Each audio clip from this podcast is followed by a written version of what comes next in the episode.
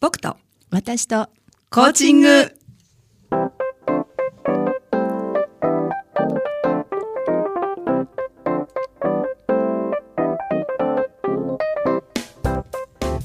皆さんこんばんは。日本コーチ協会東北チャプターの代表幹事で番組パーソナリティの笹崎久美子です日本コーチ協会東北チャプターのメンバーが仕事のこと趣味のことそしてコーチングとの関わりを週替わりでお届けする僕と私とコーチング。今日は第6回目の放送です。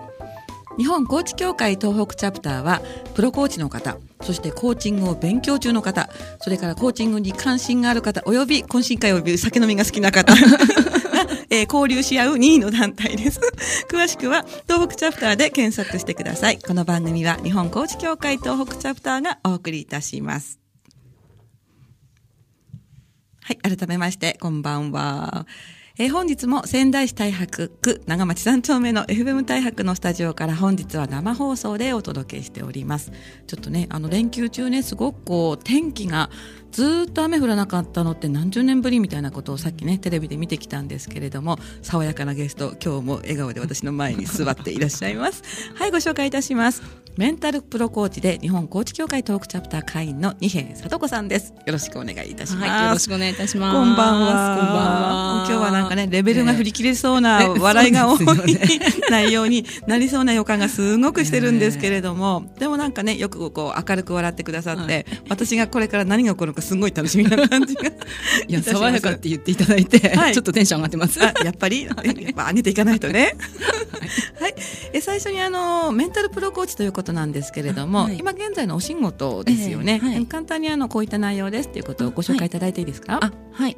えっと、やっぱメンタルプロコーチなので、はい。あの、やっぱりコーチングのはい。個人セッションなんですね。中心にしてるのは。うんうんうんうんで、あの、もともとは、あの、やっぱりそれをやりたいっていうのがあったので、うん今はもうそこに特化して、うん。ほとんどやってるのと、うん。あとはあの先ほどもちょっと佐々木さんとね 打ち合わせで喋ったんですけども、はいあのやっぱ講演会とか、はい。コーチングをあの広くしていただきたいと思って、ええ。講演会を企画あの運営するっていうこともあうん。のやってます。今その2本で。日本で、ええ。あ日本で。2本で やってます。はい。そうなんですね、はい。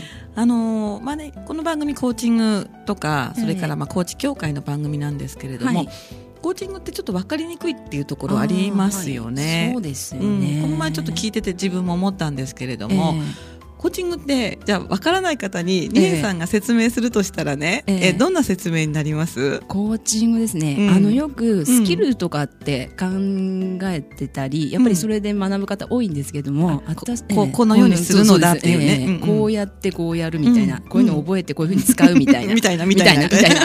なんですけども私が持ってるイメージのコーチングは、はい。あのやっぱりこう思いを形にするっていうことはもちろんなんですけども、はい。思いを形ってやっぱ自分で感じてることだったり、考えてることだったり、まあ、心の中のもうんのとか、感情とかを、はい形にして言語化して出していくっていうのはもちろんなんですけど、はいプラスアルファ、うんそれを自分発信でやっていくっていうのが、うんコーチングだと思ってて誰かにこう使うっていうよりは、自分でそれを、うんあの使っていく、うんでそれによって自分も変わっていくし周りも変わっていく。っていうのがコーチングなんじゃないかなって最近自分の中ではそういうふうに定義づけてるんですよね まあ枠作っちゃいけないんだけどそうですよね。はい。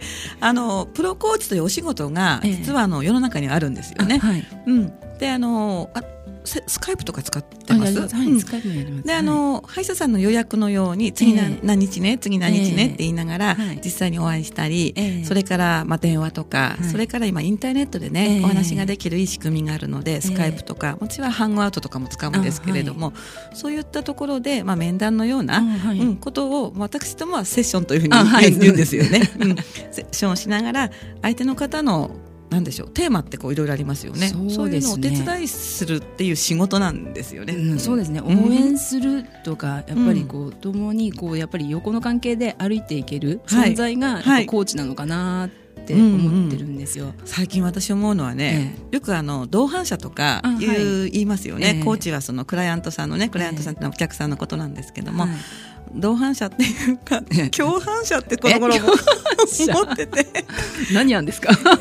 いや共犯者、まあ、ちょっと悪い意味じゃなくてね。ちょっとこっそりここ内緒だけどっていう、えー、その人にはね言いたくないようなところも、うん、あの共有して、えー、うん、で守秘義務を守りながら、えー、あの悪いことじゃなくてね、うん、やっていくっていうこともちょっと考えたりしますよね。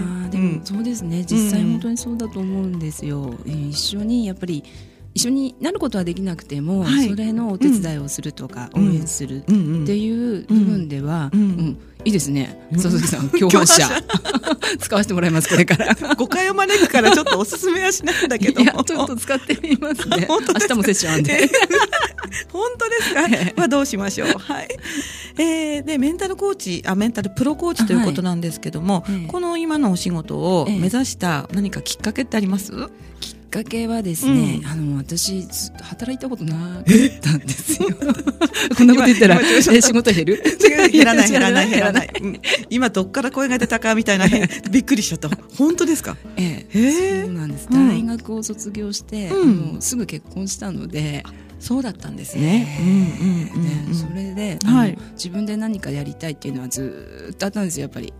でただ何をしたいかが分からなくって、うん、でも、うん、毎回自分の中でやっぱそれは、今考えるとコーチングだったのかなって。私本当は何やりたいんだろうって。自問して、ね、もうずっと自問自答を大体20年、すごいですね。20年自問自答？で私は一体何をやりたいのか。私は何者なんだと。っていうのを20年ずっと問いかけてて、でそれで出会ったのがコーチングだったんですよね。えでもポッとこう湧いてくるように出るものではないじゃない？なんかなんかこう触れ合うきっかけってあると思うんだけど。えー最初はあのまあ働いてはいなかったんですけど、うん、ボランティアとかやっぱりこう、はい、母親の活動とかでなんかリーダー研修会みたいなのに、はい、なんか今からすごいですよね。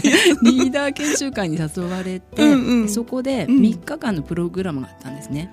リーダーとしての、えー、そうです、うんうん、はい、地域のリーダーとしてのっていうのがあって、でそこにコーチングの講座があったんですよ。へえ3日目の何日目とかって、ね、2日目の1日あの1時間と3日目の1時間で、うん、だってその頃、うんうん。喋るのは好きなんですけども、うん、一つのコミュニケーション取るとか、うん、ワークが大嫌いだったんですよ。えー、本当に？でその、うん、それを1日だけ受けて、まあ、それは1時間受ければいいって話だったので、次の日出なかったんですね。ちょっと信じられない感じですね。コーチングってなんだろう得体が知れないなと。それはわかるわかる、ね、なんかなんかつかみどころがない感じがね最初はするんだよね。えー、で1日目出た時にワークをしたら、はいみ喋るじゃないですか、はい、もちろん、うん、なんかこれ私絶対嫌だって思う、ね、肌が合わないとか。2日目は出ないようにしよう出なかったの次のでそれが本当にあの初めてそのコーチングっていうのに触れた最初のきっかけだったんですね、うん、でそれから、うん、それからそうですね2年くらいしてからですね、はい、あの子供3番目の子供を産んでから、はい、やっぱりあのボランティア活動をしてた時に、うんうん、あの一緒にやってたお母さんが、はい。コーチング学ばれててやっぱりどど何かこうプログラムを学んでるみたいな、えっと、うん、今のコーチへのプログラムでしたね。はい、えっと、それ CTP, CTP です、ね、うんうんうん、でそれ学ばれてて、はい、でその時にやった、うんうん、そのワークが面白かったんですよ。その何？お母さん友達のお母さんがなんかセミナーがなんかやったんですか？はい。ですごく楽しくって、はい、これいいと思ってでその頃まあちょうどまあ主人がやっぱりちょっとコミュニケーション障害ではないですけども、うつだったんですね。で、あ何か私でもこう手伝えることないかなとか思って、こういうの楽しいなって思って私即行動するタイプなので すぐ話聞きに行ってうん、でもうすぐあの私も学ぶと決めて、あのそれであの在宅で行けれたので、はい、あのその頃は電話だったんですけども、はい、電話であのクラスに6か月間ね,、ね。えープログラムあったのではい、でそれに入ってでそこであのやっぱ認定のコーチ、ビジネスのビジネスですけども、ビジネスの認定コーチいただいて、でそこからあのお母さんたち周りのお母さんたちに最初に、まあ、始めたんですけども こっちでやってみない？みたいな、ビジネスコーチなんでビジネスコーチなのかなと思いながら。そこはあんまり問わないことにして、はい、であとやっぱりそこから、うん、あじゃもっとなんかいいのないかなって探し始めた時に、うんうん、やっぱりあのチームフローって言ってあの、うん、今のメンタルプロコーチの,、あの私のスキルのあの基礎となってる、えチームフローに出会って。チームフローっていうのはそういう一つのプログラムなんですか、ね、プログラムっていう、あの東京にあるコーチングの会社なんですね、はい、ああそうなんだ、えー、ちょっとすいません。勉強不足。でごめんなさい。いえ全然あの 本当にあの仙台の方あまり知ってる方いないので。そうか。その頃東京にお住まいだったんで、はい、いえいえ福島です。あそうかすみません。またちょっとちょっと時間の感覚がおかしくなりました、えー、時間と場所の感覚が。時系列がかもしれないんですけどなんかほらすごい私ね都会的な感じで、しかも、あのそんな20年間働いてないっていうのを信じられない。むしろその間ずっとキャリアを積んできたような、こう雰囲気を醸し出してるんですよ二平さんって。ねよく言われるんですよ。言われるんですよ。絶対言われると思うよ。そうなんですよ。でなんでなのかなって思ってまあでもまあいいかと。でもでもいいかと。うん、それでそれで？ええでそれであのそこからの今度は通うのに、はい、ちょっと見張るから通えなかったので。そうですよね、えー、ちょっと離れてますもんね。そうですね、うん、例えばまだ下の子がちょっと小さかったっていうのもあって、うん、まあ、あといろんな、まあ、ご想像にお任せしますけども、はい、いろんな事情で ちょっと実家に戻ってきてね、でそこからやっぱりまた6か月間、うん、とそれは今度通わなきゃいけなかったのであそうか、えー、で東京のそのスクールにもう人生かけて通ったと。すごいえ1か月に何回ぐらい？1か月に2回ですね。で1か月に 4,、4回あるんですね、講座が、なのであの各週で2日ずつ。通連続でね、はいそうです。ね、土日。土日で、えで1泊2泊しながら、はい学んでる時って楽しいですよね。あすっごく楽しかったです。うん、なんか自分がこうなんかこう伸びていく感じがすごいするんですよね。えー、そうそうなんですよ。で、うん、なんかこうやっぱり6か月通って思ったのは、はいうんうん、なんだろうスキル学ぶっていうのもまあもちろんあったんですけども、うんうん、それプラスアルファ、うん、あ自分がコーチング受けてるんだなっていうのが6か月間通ってよく分かって、学ぶことを通して、うん、で、自分にコーチングをしてたんだっていうか、なんだろうクラス行くことで。自分がコーチングを受けてたんだっていうのをすっごい実感したんですよ。それすごくわかるすごくわかる、あのー、ちょっと家庭プロセスは違うんだけれども、えー、結構ねあのロープレとロールプレイングしますでしょ、クライアント役とコーチ役に分かれると、はい、なんかこうそれだけでもいいんですよね、なんかね。あと、コーチングとは何かっていうのを学ぶだけでも、すごいこう、自分になんていうかな自分のやりたいこととか目標とか、あとはしょなんていうかなやることに対して何を不安に思ってるかとか、ここがクリアできればきっといいんだろうな、みたいなものすごい考えて。実際にそのプロコーチとして活動しなくても、なんかこう変わってくんだよね。本当そうなんですよ、うんうん、そのワークとかすること、うん、ロールプレイすることで、うん、やっぱりそれそのちょっとした間だけでも、うん、そのコーチングってすごい機能するんで。たった2分でも、えー、そうなんだってこう喋、え。ー、ってて分かるんだよね。そうなんですよ。ねね分かる分かる分かる、それが分かったらもう楽しくて楽しくて、行きたい。今日はどんな気づきがあるんだろうとかね。毎回でも泣いて帰ってきたんですよ感動して。あ感動の涙そうなんですよ。こんなの初めてだ、えー、新幹線ちょっと恥ずかしくないですか？今マイクに当たっちゃった。ビール飲みながら帰って 居酒屋山彦だな。そうそうですじゃあ、ハイテンションで帰ってきます、ね、ハイテンションで帰ってくるんで。必ず、あの新幹線隣に座った知らない人と必ず喋って帰ってくるっていうのが、はい、あの毎回の なるほどね。隣の知らない人？そうです。今軽くするし仕掛けだけどおっと現実に戻ってきたの 隣の知らない人です。わかる。私それやったことある。やっぱり。うん、なんか同じかもだって匂い的に同じ匂い、え匂いますいやいや雰囲気的にね同じ匂いをちょっと感じるんですけど、はい。じゃああのその辺の話ね、えー、今何をやってるかっていうあの講演会の話なんかもね後半伺うことにして、はい、えー、この辺で曲に行ってみたいんですけれど本日の二平さんのリクエスト曲稲葉講師さんっていうことでなんですけどもあれ？あの、あれ？いや、野号って、あれですよね。えっと、ビーズクリエーションこれってもしかして、さっきちょっと思ってたんですけど、関係あるんです かもちろん関係あるんです。その話は後半ということで、はい、まず最初に曲をお送りいたします。はい、稲葉講師で主人公です。はい、お送りした曲は稲葉講師で主人公でした。はい、えー、本日、えー、高知協会ですね。日本高知協会東北チャプターのメンバーが週替わりで出演している僕と私とコーチング。ゲストはメンタルプロコーチの二平聡子さんをお招きしてお話を伺っております。はい、えー、メッセージね、はい、えー、生放送なのでいろいろ来てますが、二平さんも来てます、えー、はい、そうですね、来てますね。どうぞどうぞ。えー、はい。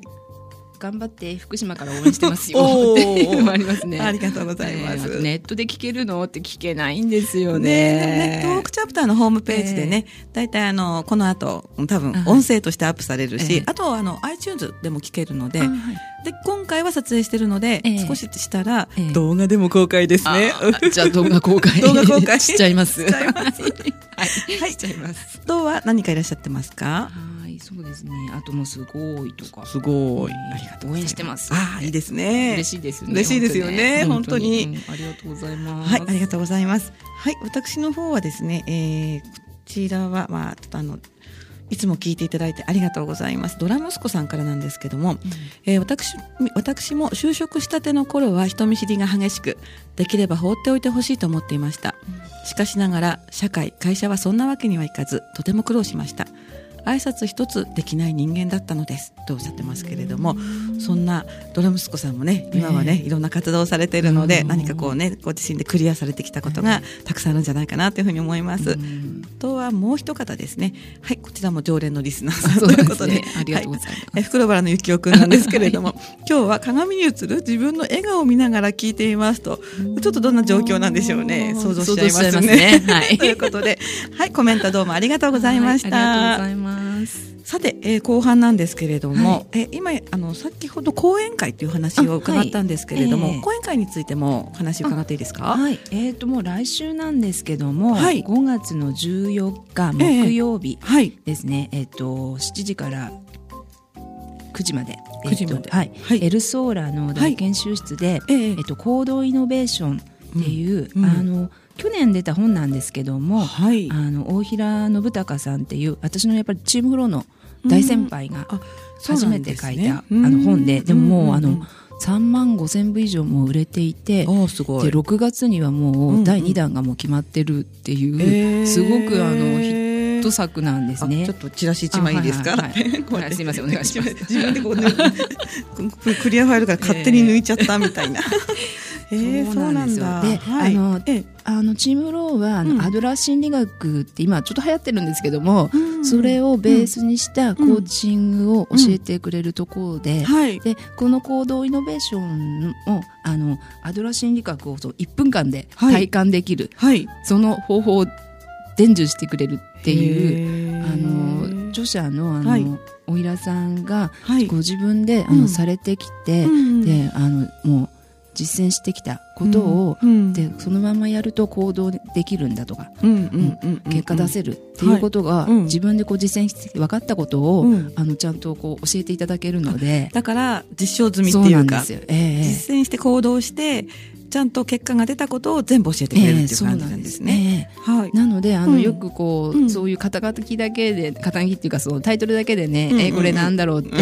ー、そんなことないよって いう人いると思うんですけどもあでも本当にもう著者がそれをこうコツコツコツコツ実践してきたこと。をあのちゃんとこう語ってくれるのとあと多分ワークとかっていうか本にもワークがあるのででそれをあの実際やってみて今日からでも今からでも使えるっていうこと。を教えていただけると思います、今日はの本もこれいいですか？カメラにかざして。はい。ここんな感じですそうです。この本です。この本です。見えるかな？なるほどねはい、えー、行動イノベーション著書の大平信孝さんですね、はい、講演会 in 仙台、はい、ここでお読みしてもいいですか？5月14日木曜日、もうすぐですね。はい、もう来週です、はい。えー、19時から21時までアイルの28回エルソーラ仙台で行うということなんですが参加費は3000円。事前振込の方が3000円、はい、当日の方が4000円なんですが、これあのラジオを聞きの方で興味が持ってちょっと出てみたいなって方はどういった方法があるんですか、えー、ね、あの告知図でも出してますし、そうなんテケサでも出してるのでえそこで検索していただくとじゃあ何で検索すればいいかだけちょっと聞いてもいいですか？ね、行動イノベーションで行動イノベーション。で検索すると出てくるし、あとコーチングとか、はい、アドラー心理学でも出てくると思うのではい、ちょっと検索してみてください。よろしくお願いします、アドラー心理学とかそれから行動イノベーションですね、えコクチーズっていうあの告知のサイトとね、あとキテケサイン仙台ですよね。はい、まあそれだけでもあの普通にやると出てくるかもしれないですよね。そうですね。はい。ええ。あとは講演会っていうのはあと講演会の来月なんですけども、はい、来月。あのそうこれもやっぱりあの同じ、あのチームフローの先輩で、はい、えっと幸せを呼び込む人生の土台の作り方っていう、はい、あのこれも講演なんですけども、はい、やっぱりこれもあのご自分で実践して、うんうん、で幸せ体質を作る作ってきた人なんですね。そうなんです。やった。えで、そのやっぱり実践方法をこれをあの教えていただけるので、あのこれもすごくもう今まであの7回セミナーされてるんですね。これでで毎回満員御礼で、で仙台にまだ来たことないっていうので、あのじゃあぜひとわかります。あのなんかね仙台に来たい人多いんですよね。そうなんですね。本当に、えそんなに仙台がいいかなみたいなと思うんだけど。なので私あの仙台に呼ぶ女らしいので、仙台に呼ぶ女、仙台に呼ぶ女ですね。えー、なるほど。じゃあ仙台に来たい人はみんな二平さんにお声をかけるかもしれないですよね。はい大丈夫です。お願いします。お願いします。わかりました。じゃあ告知ついでといってはなんですけれども、あのトークチャプターからのお知らせもですね。はい、えー、トークチャプターでは毎月定例勉強会をしておりますが、5月はねこれも近いんですよ。5月17日日曜日ということ、日曜日かな？5月17日日曜日ですね。はい。えー、5月はですね、あのコーチング基本講座ということで、ケンさんの気軽コーチング基本講座。こちらはですね、5月17日日曜日の午後2時半から5時半まで、場所は仙台市戦災復興記念館。えー、と、参加費は2000円で、で、申し込み、事前申し込み必要なんですが、こちらは東北チャプター。東北チャプターで 検索していただければ、あの、噛みそうになりますね。東北チャプターで検索すれば、Facebook ページか、または私たちのホームページが見て、見られると思います。はい、ということですね。すごい告知のオンパレードでしたね。えー、そうですね。はいねえねえあのアドラー心理学って、え結構私たちの友達も一回、ほら二平さんがあの、えうん、主催したのに行ったんだけど、はい、私はちょっと行けなくてわからないんだけど、一言で言って、どんなものですか？そうですね一言、うん、一言で言うと、うん、結構難しいですけどなんだろうな。アドラー心理学って、まあ、アドラーのもちろん心理学。なんですけど誰でも分かるんですよね。なんですけど、あの今今こうやってるこう自己啓発だったりとか、あと成功の哲学だったりとか、あともちろんコーチングもそうなんですけども、そのあの土台をやっぱり作った考え方作ってるのって、結局その原水って、アドラーですね。あ、人の名前なんですか？そういうこともよくわかんない。アルフレッドアドラーって。すみません。はい、そういう人がいた いるんですね。今生きてる人ですか？だからユングとかフロイトって皆さん知ってますよね。そう、でユングフロイトアドラーって三大心理学者だったんですよ。ところが今って生きてる人？あいや死んでますよ。あそうそうなんだ。へえ。でユングとフロイトは皆さんよくご存知なんですけども、やっぱりアドラーは、やっぱりちょっと忘れられてるっていうよりも、あの心理学のところにどうもこう宗教みたいな哲学のような、やっぱりそういう考え方が入ってしまったので、分かった。ちょっと医学から離れちゃったところがね。科学的なところからちょっと離れてしまったので,、でそれであの心理学ではあまり扱わない。そこだったらしいんですね。なるほど。えー、じゃあ何？フロイト、ユング、アドラーって本当はこの3つで束ねていい人たちなんだ。はい、時代的にも同じ時代的にもほとんど同じで。代表漢字で笑われちゃいますよね。何にも知らない死んじゃったのとかね、人の名前なのとか。ちょっと汗かいてきたんですけど。でも本当にそれぐらい皆さんは本当にあのご存知ない方多くて。そうそうそう。リエさんが講座を、あの講演会を企画して、そのイベントの告知で初めて私分かったんですよ。勉強嫌いな人で。いや、私も嫌いですけども。すいません。でもそしたらみんながねすごく私の仲いい人たちが参加してて、えー、よかったよかったって言ってたので、えー、どんなものかしらってこう思い始めてきたんですね。一番の違いは、うんうん、あの目的論と原因論っていうのがあって、はい、アルフレッド・ハドラーの方は目的論、うん、だからどうなりたいかとか、うん、未来志向なんですね。でユングとかフロイトは、はい。原因論で、はい、なんでこうなったんだろう何がダメだったんだろうとか過去とかトラウマとかにこう、うん、視点を向ける考え方。じゃあコーチング的ってことですね。本当にもうコーチング的な考え方。なるほど。アドラー。そうなんですね。えー、じゃあ後で。後で。後で。検索してみます。すいません。じゃあ番組ね残りあと1分5分という1分5分じゃない焦ってるから大丈夫ですか大丈夫ですね。はいありがとうございます。ということでお話ししてみてあっという間の30分なんですけれどもいかがでしたでしょうか？本当にあっという間でしたね。みんな言う通りでしたよね。えー、またぜひ遊びに来てください。えーはい、本日はありがとうございます。はい、えー、お送りしてきた僕と私とコーチング本日は二平聡子さんのお話でした。次回5月14日は、えー、木村彩乃さん。でパーソナリティは引き続き私笹崎が担当いたします。ということで、えー、この後20時からは「ねんねバーの昔話」です。引き続き FM 大白の番組でお楽しみください。あ言うこと言ったからもう大丈夫。もう大丈夫。もう大丈夫。だからドラはね、もっともっと聞きたかったんだけれども、えー、お話ね本気で変わりたい人の行動イノベーションこの辺も読むとアドラー心理学って、はい、多分分かると思う。ので、はい、かざして、えー、かざしたまま終わります今ね、うん、本屋さんにもいっぱい出てますので。人気なんですよね、はい。えー、本日はどうもありがとうございました。ありがとうございました